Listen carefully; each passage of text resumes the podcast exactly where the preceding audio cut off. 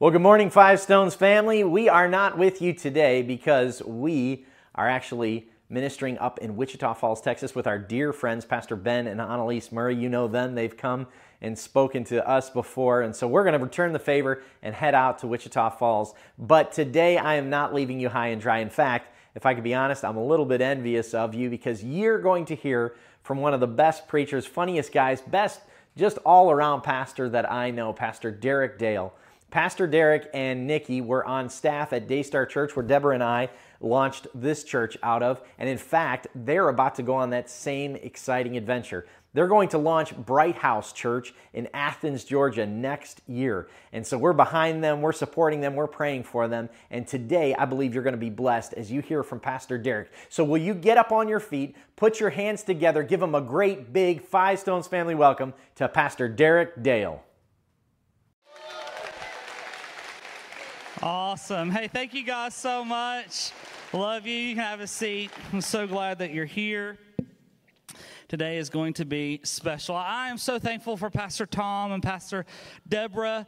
They are just they're, we love them so much. My family loves them. They have been such good friends. And I just got to tell you, the people that you see, you know, Tom is an entertainer, if you can't tell by his children, right? They're both, Deborah is an entertainer, but, but more than their ability to entertain or their knowledge of God or anything like that, they're just such good people. They truly are who they say they are, you know, and I just so honor that they're in my life and I love you guys. You have amazing pastors. Will you give them a hand? I know they're not here, but let them know that you love them. I'm so honored that I get to be here with you. Uh, my wife is with me, uh, Nikki Dale. And so I met Nikki in high school. Uh, we just celebrated not too long ago 10 years of marriage together. Our son, who's four year old, uh, four year old, his name's Silas. He's not with us today, and you should thank me after service, okay? because he'd be running through these halls. But he is just so much fun. We love him. I have loved Nikki now uh, since I've known her, really, we fell, we, we, we, we, she was my math tutor, y'all. She, she, uh, she's two years younger than me, but like she had, like literally when I was a senior in high school, I was in math class. Okay, they, they stopped calling it math at sixth grade. The book just said math right? And she was like helping me in the back of class. All I knew is I don't know two plus two. I just know two plus two equals you, baby, just you. That's all I cared about was her. And I'm so thankful that she said yes, because if you like it, put a ring on it. Come on, somebody. And so I did that many years ago, and I'm still in love with her, and so thankful that she is here with me uh, today. We're in this next installment of a series you guys have been doing called Anti Heroes. And an anti hero is a central character in a story or a movie or a drama who likes convictional, heroic attributes. And so it's somebody who is missing the things you would expect a hero to have that there's something about them. And we see this all over the Bible. And last week, Pastor Tom did such a good job talking about David and how even though David was a man after God's own heart, he was still a man that dealt with entitlement. He was still a man that had sinfulness. He was still just a man. And don't you know that that's good news for people like me and you today? Because God is in the business of finding normal, regular people. people like me and you that he wants to use for something greater than we could imagine, dream, or even dare to believe. God is looking, he is the real hero of this story. Don't make any mistake. This story that we're in, we sometimes we think it's about us, but we're not even the main character of our own story. It's really about Him. And in His goodness, He has chosen to let us be a part of His story. And it's amazing because we know that we don't have it all together.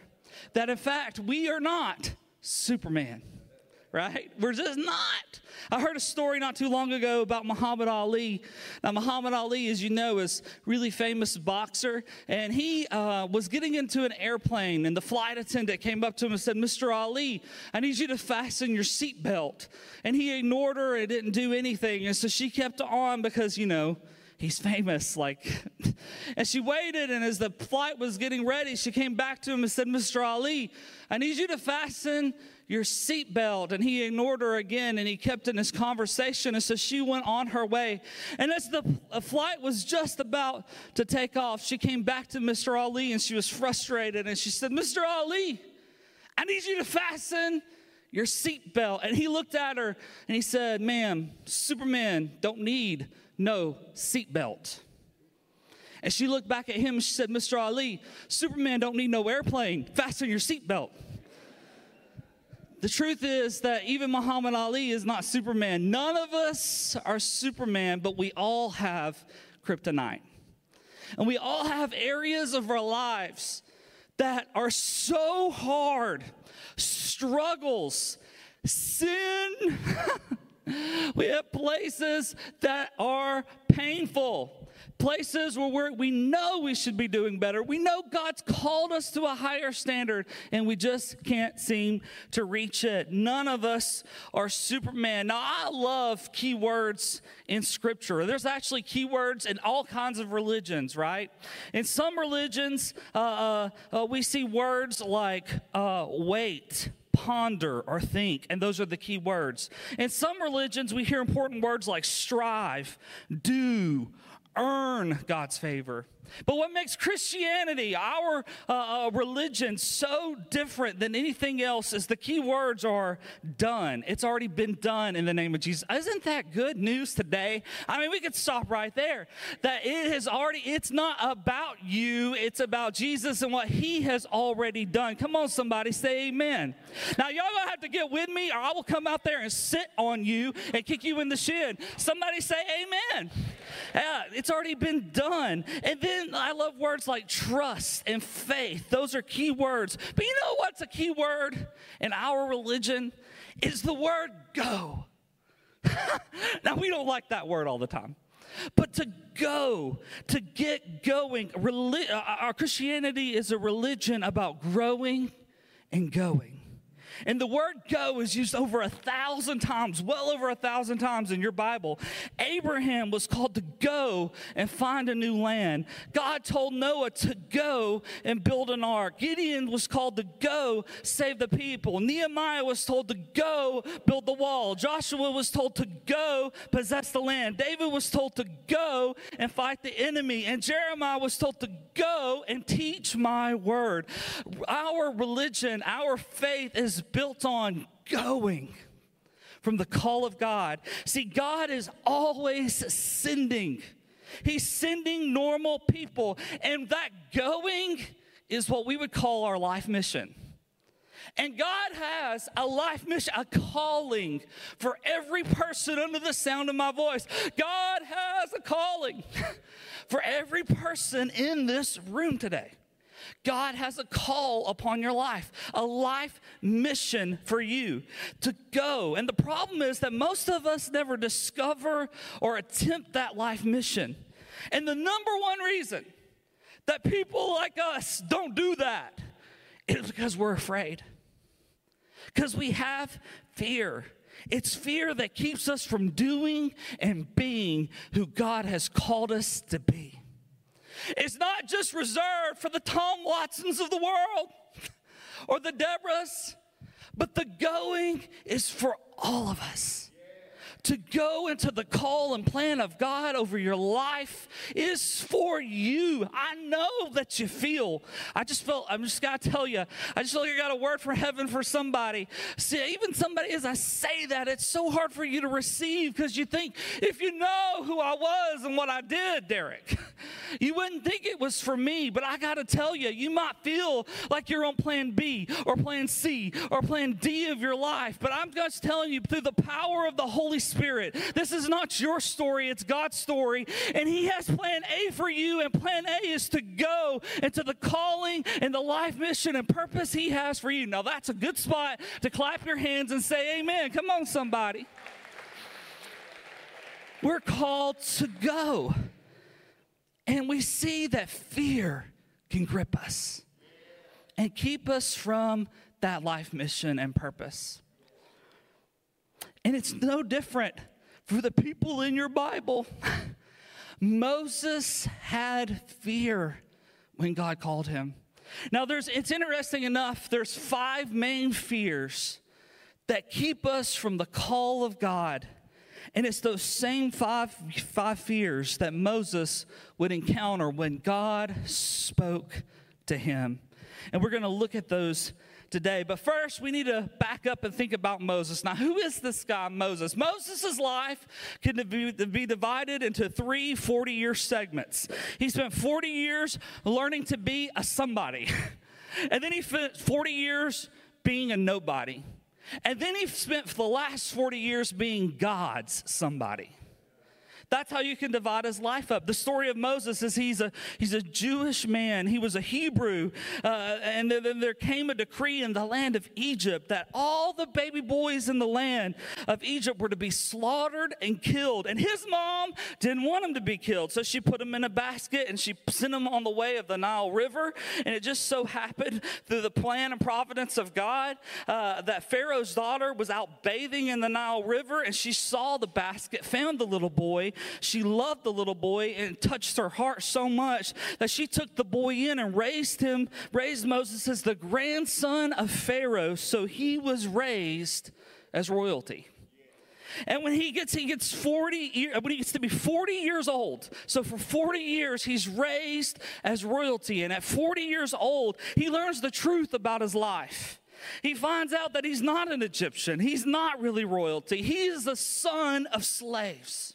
He realizes all of a sudden he becomes very interested in the millions of plus people who are building the pyramids and who are being tortured and being uh, they're given their lives as slaves. And he says, "I've got to do something about this. I'm not an Egyptian. I'm not. I'm Jewish. I'm a Hebrew." And so he goes out and he, he, he tries in his own strength and power to do something. And it only leads to disaster because he's operating in a cockiness and his own self will. And he ends up killing a slave driver. And then he has to flee his, for his life on the account of murder. This is who he is. So he runs across the desert. And for the next 40 years, Moses is a nobody. Nobody's thinking about Moses. And in that time of being a nobody, he, he builds a family, he has a wife, and he becomes a shepherd. In that time of being a nobody, he's tending goats and sheep, and he marries a woman, and he's a nobody for 40 years. But then he has an encounter with God. I know some of you feel like you're a nobody. I'm telling you, it can be one encounter with God for you to become God's somebody. And so he has an encounter with God. And the Bible says it like this in Exodus 3 Moses was tending his flock, the flock of Jethro, his father in law, and he led the flock to the far side of the desert of the mountain of God. Then the angel of the Lord appeared to him in flames from within a bush. And Moses saw that even though the bush was on fire, it was not burning up. Now that got his attention. All right. And when the Lord saw that he had gone over to look at the bush, he called from within the bush, Moses, Moses, here I am. Can you imagine a a bush talking to you. It was flipping him out, right? Don't come any closer, God said. Take off your sandals, for the place you are standing is holy ground. Then, the God, then God said, I am the God of your father, the God of Abraham, God of Isaac, the God of Jacob. At this, Moses hid his face because he was afraid to look towards God. For 400 years, the Israelites had been slaves. They had prayed the prayers and they saw like nothing was happening. And God was about to call a man to use a single person, to use an anti hero, to use a flawed person to change the tra- trajectory of an entire nation of people. We say prayers, and God is calling on a man or a woman to rise up in spite of your flaws. You're not perfect, but God can use you perfectly for the call He has on your life. He's calling Moses he chooses a man. That's it. Come on, people. I love you. Got my woo. The Lord said to Moses, I have, and you can check out your notes, I have indeed seen the misery of my people in Egypt, and I've heard them crying out because of their slave drivers, and I'm concerned about their suffering. So now, go. I'm sending you to Pharaoh to bring my people, the Israelites, out of Egypt. See, how do you know when it's a life calling, when it's a true mission from God? When it's really, uh, uh, you remember the Blues Brothers? We're on a mission from God, right? no, okay, okay. Only me? Okay, thanks. Y'all know what I'm talking about. A true mission from God is always based in God's love. How you know it's your life calling is because it's not motivated by more money, more fame, more popularity, more pleasure, or by sex, or whatever thing you can put in the blank. It's motivated through love, through passion, passionate love for a people. And God said, I've seen their misery, I've heard their crying, I'm concerned about their suffering. This is how you know when God is calling you. You know because it's not only it's it's, it's passionate, it's personal. He says, "I'm sending you, Moses. I'm sending you." This is how you know when God is putting the call of God on your life. Is it's passionate, it's personal, it's specific to you. And it's practical. He said, You're going to go set them free. You're going to relieve somebody's suffering. You're going to help somebody else out. A mission, a true mission from God, benefits other people. And Moses is not Superman, but he has his kryptonite. And these same five fears are dealing with all of us today as well. We all have to walk through them to fulfill the call of God on our life. The first fear, if you have, have your notes, you fill in the blank. The first fear was the fear of inadequacy. The Bible says in Exodus 3 But Moses said to God, Who am I that I should go to Pharaoh and bring the Israelites out of Egypt? Who am I? Other translations, today's English version says, I'm a nobody. How can I go? The New Living Bible says, How can you expect me to lead, God? Another version says, I'm not a person for a job like that. And then in message, I love this. Why me? Why me? What makes you think I could ever do that? And I got to tell you, when God puts His God calling on your life, when He speaks His, his uh, uh, life mission, His God purpose over you, oftentimes it will lead, leave you feeling like, who am I to do something like that? Like, how can I get there? And God's response to Moses in the middle of all this, I'm inadequate, I can't do it, is he simply says, God says, I will be with you. Woo! Now that's a good story because God is with you. Now listen. I know that we feel like oftentimes we can't measure up to what God wants us to do. It's you, we think things like it's not in me. I don't have it. I'm insecure. I don't feel like I can do what I'm supposed to do. I'm not enough. And you know what? We think, how could God use me? And you, you don't have. The truth is, you're right. You don't have it. You aren't enough. You can't do it on your own. But the X factor is God says, I am with you. And God plus nothing equals everything because He is with you.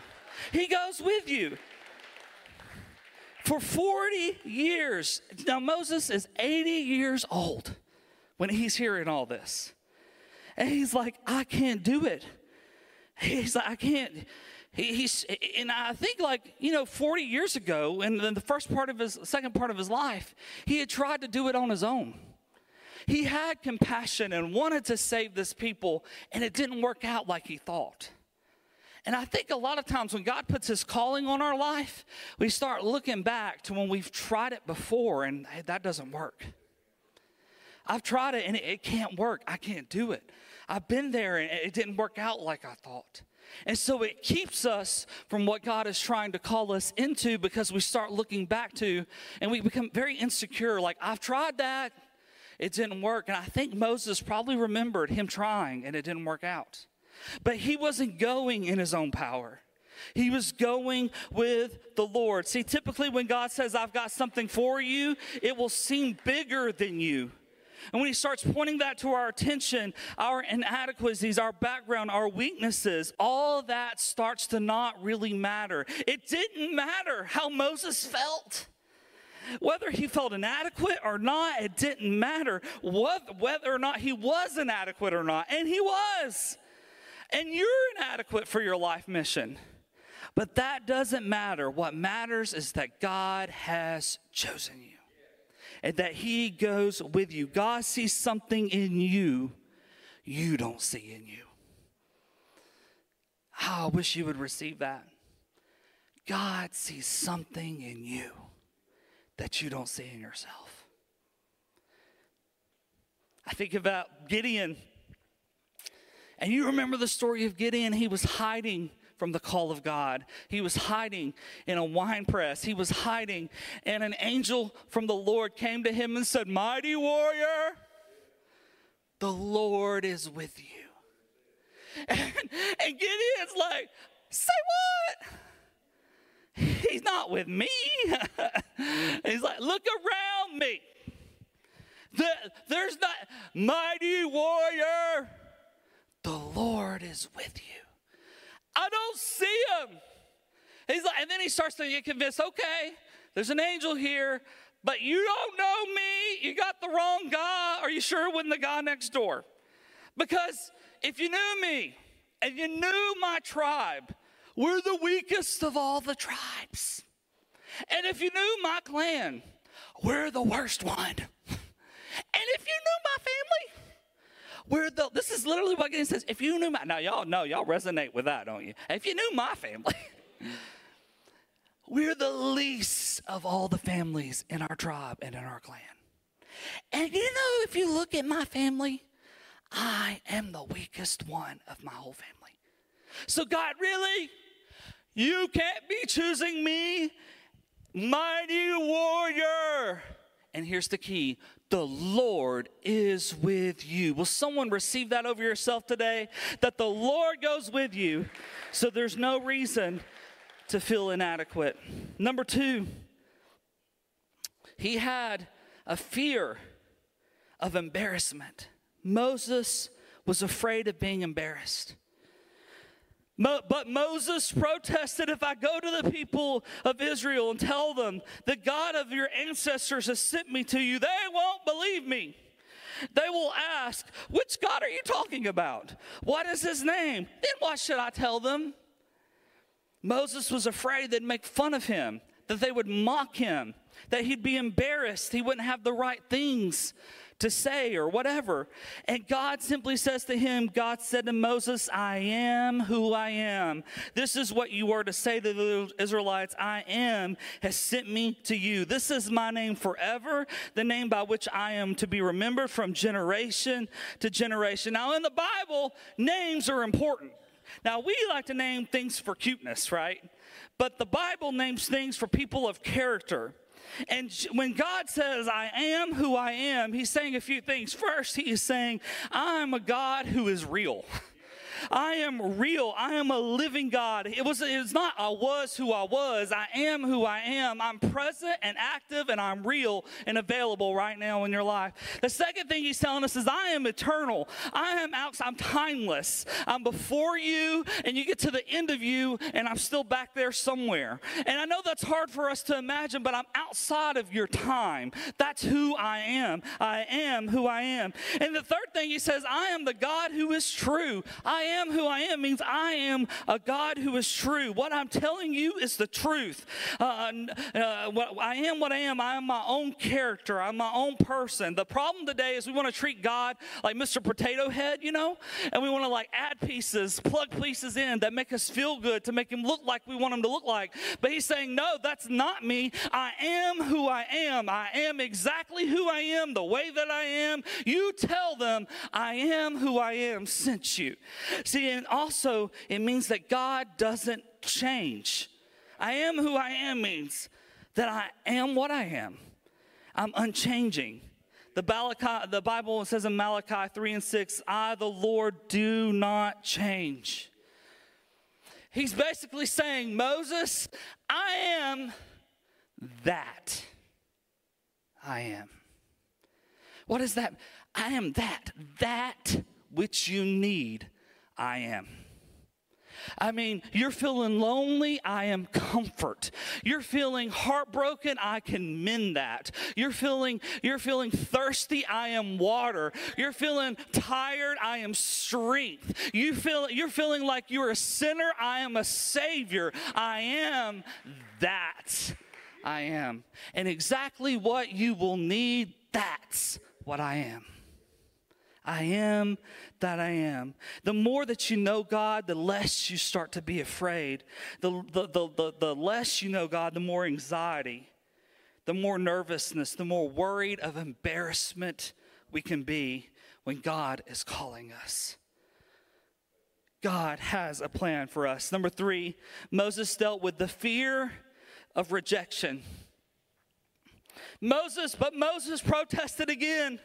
Look, they won't believe me. They won't do what I tell them.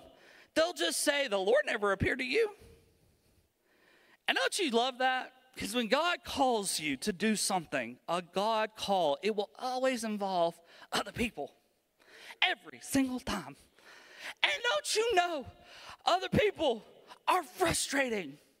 And don't you want them just to get with the program? and they will not get with what you want them to do. And he is simply telling him, uh, like, I, they're not going to do what you say. They're going to reject me. They're not going to listen to me. And I know that this is a real fear. Another, the message says that Moses said, They won't trust me. They won't listen to a word I say. They're going to say, God appeared to you? Huh, hardly. That's what they're going to say. And then God responded to him, said, The Lord said to him, What is in your hand? Woo! A staff, he said. That's all it is, is a staff. I love this because I know that a lot of us are have a fear of rejection. The Bible also calls this the fear of man, the fear of what people will think, how people will act, whether they accept us or not. When we step out in faith to what God has called us to do, but God takes the attention of what people might say and He puts it on. What have I already given you? Because I'm going to empower the thing that I have given you to do a great thing in your life. And so Moses is like, All I got is the staff, God. And that is just enough. Uh, uh, it's just enough. You see, Proverbs says that the fear of man is a snare, it's a trap. Turn to your neighbor and say, It's a trap. Turn to the one you didn't like as much and say, It's a trap. That was your second choice, right? It's a trap. The, the fear of man is a trap. But let me let you in on a little secret. When God asks you a question, it's never for his benefit.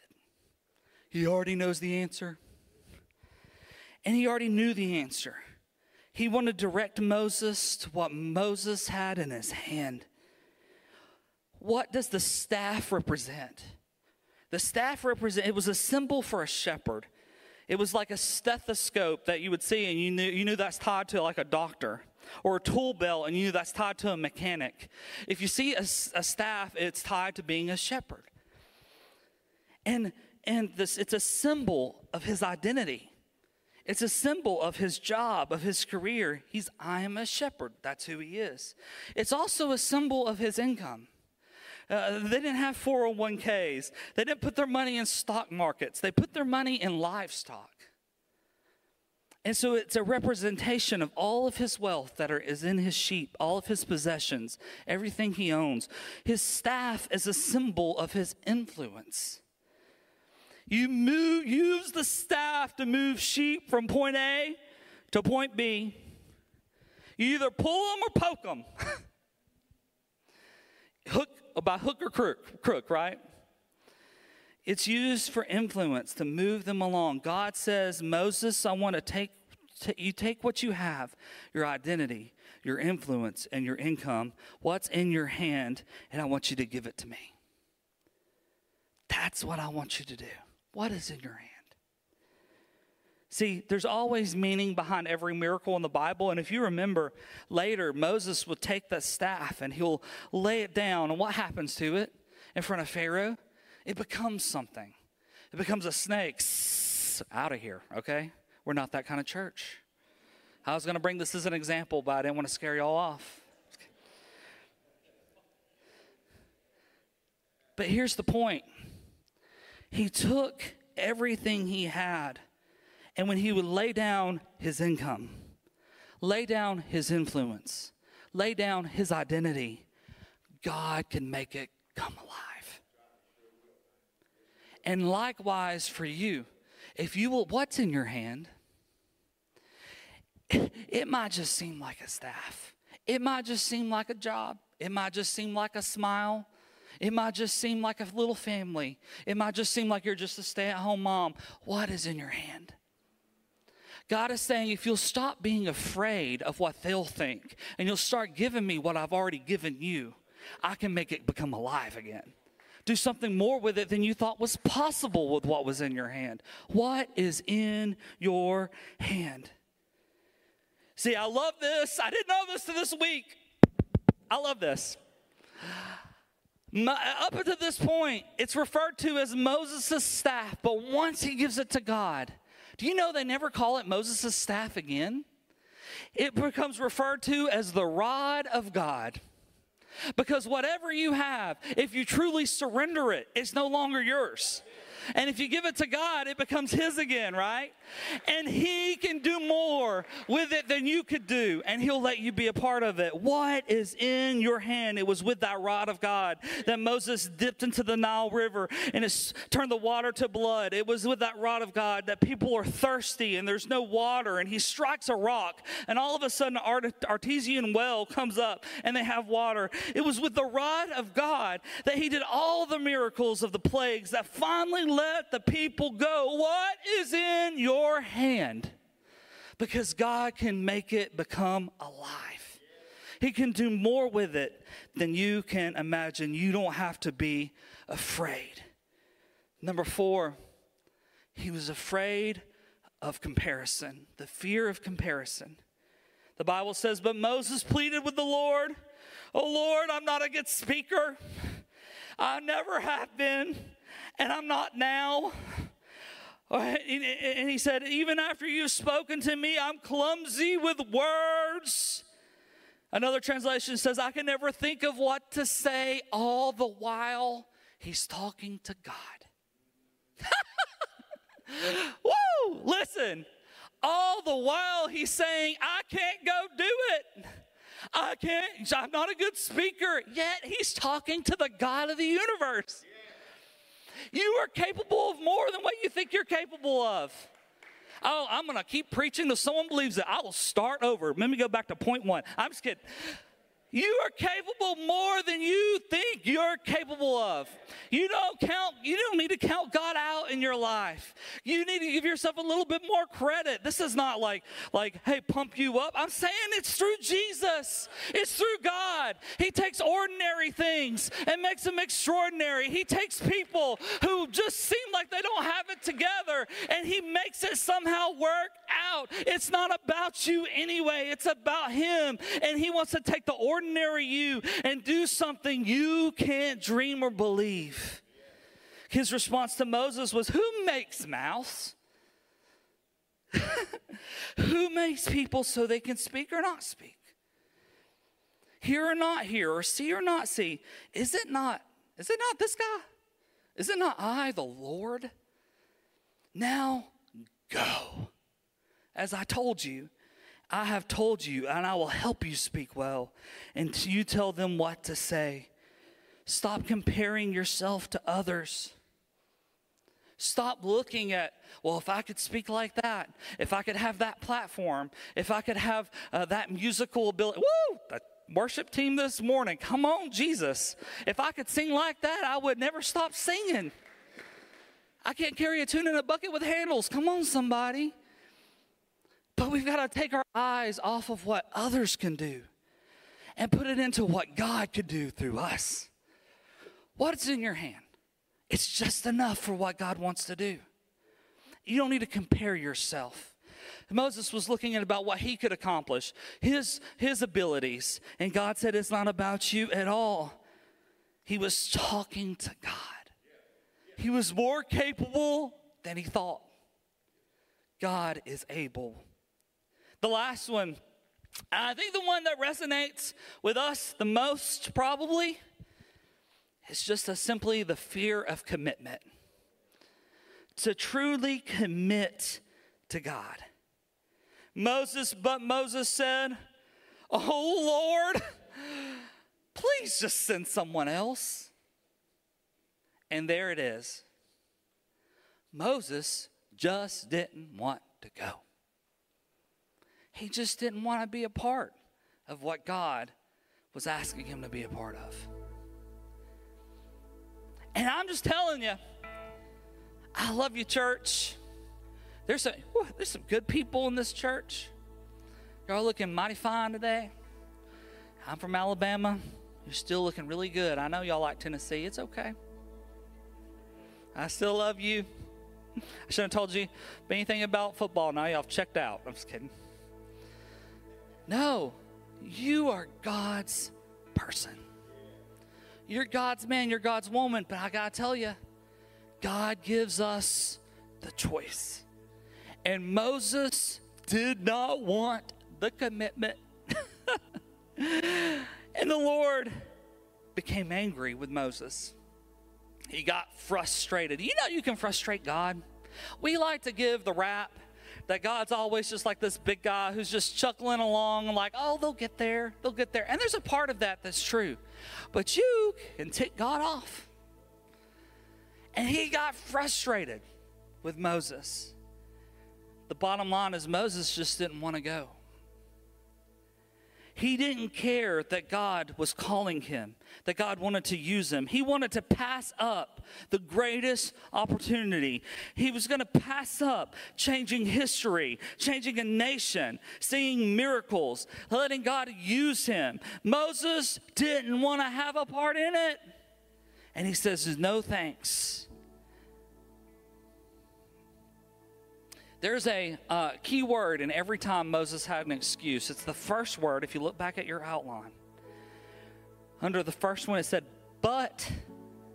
The number two, but. Number three, but. Number four in his excuses, but. Every time Moses, but, but. What's your but? What's the but that's holding you back? What big butt is in the way? We all have our butts. There's some big butts and there's some small butts. But we all have our butts. And I think your butt's bigger than my butt. And I can see your butt, but you can't see mine. And you can see mine, but I can't see my own but everybody else can see it. And how silly is it that we stop because of some big butts? What has been holding you back from the call of God? Can you hear it? Can you hear God's voice again? He can cry out in a bush, Moses, Moses, and he can call your name too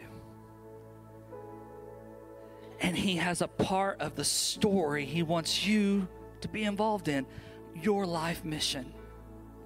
And you will never feel filled with purpose until you come alongside God to fulfill your life mission. I love this church because this church is built on someone going to fulfill their life mission and then opening the doors. It's not just a church where we come sit on Sundays, it's a church where people come and hear the voice of the Lord crying out their name so that they can go and overcome fear and see God do what only God could do in their life. It's not perfect people, but it's people God uses perfectly. That's who we are. That's what God wants for you. And you know, Moses, got on board. And because of that small step of faith, do you know what scripture says about him? In Hebrews, when it's talking about uh, the Hall of Faith, the people who did amazing things for God, it speaks about Moses. It was by faith that Moses, when he grew up, refused to be called the son of Pharaoh's daughter. He chose to share the oppression of God's people instead of joining the fleeting pleasures of sin. He thought it was better to suffer for the sake of Christ than to own the treasures of Egypt, for he was looking ahead to his great reward. It was by faith that Moses left the land of Egypt, not fearing the king's anger. He kept right on going because he kept his eyes on the one who is invisible. Can you turn your eyes to heaven again today? Look past the disappointments of your past, look beyond the fears of the present, and somehow turn your head to heaven and remember that there is a God who does the impossible. With men, it's impossible, but with God, all things things are possible. And you know, God does one better. He says, not only is it possible, all things possible with God, well, of course, He's God. The Bible says that in Christ, you can do all things. So not only is it possible with God, but in Christ, it's possible in your life too. Moses laid down and stepped out past his fear. And this is why we're talking about him today.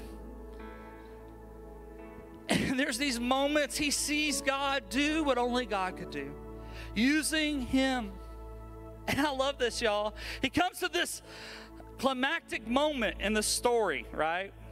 And he's got He's fulfilling what God's told him to do. And all of Israel, the, the Pharaoh has let the people go. And then the Pharaoh changes his mind. And the Pharaoh starts chasing after him and all of the free people to put them back to slaves again. And the Bible says that God took them the long way by the Red Sea. Woo! I know some of you feel like God's callings on your life, but man, it's hard and it's been long. God likes to take us the long way. And he took us, he took them the long way. And they come to this moment. Don't miss it. Don't miss this. And they're standing at the Red Sea. Moses and the people, his call, everything is at the Red Sea, and there's nothing they can do to move it. And then they hear it from behind them. And they turn, and behind them, it's armies coming to get them. Now, don't you know that resonates with some of us today? You feel up against a rock in a hard place. You know I'm talking about? There's nothing I can do this way. And if I turn and go that way, I'm going back into slavery. What am I supposed to do? So they turned to Moses, and Moses turned to God. And Moses once again took what was in his hand. And the sea split. And this is the key. This is the key that the slaves who walked on dry ground across that, they came in as slaves and they walked out as sons. They walked out as called, chosen people. You know why? Because God wanted to use a man to set a people free. God wanted to use a person to set Chattanooga free. God wanted to use a family of faith like this one to do more than what people thought was possible. Oh, there's so many churches there. What's the need for another church? No, we are going to be a people that reaches this city, that reaches this community because God has family members. He has hurting people who are walking in darkness, are alone and far from Him. And He is calling out, Moses, Moses, I am with you, and he is with you.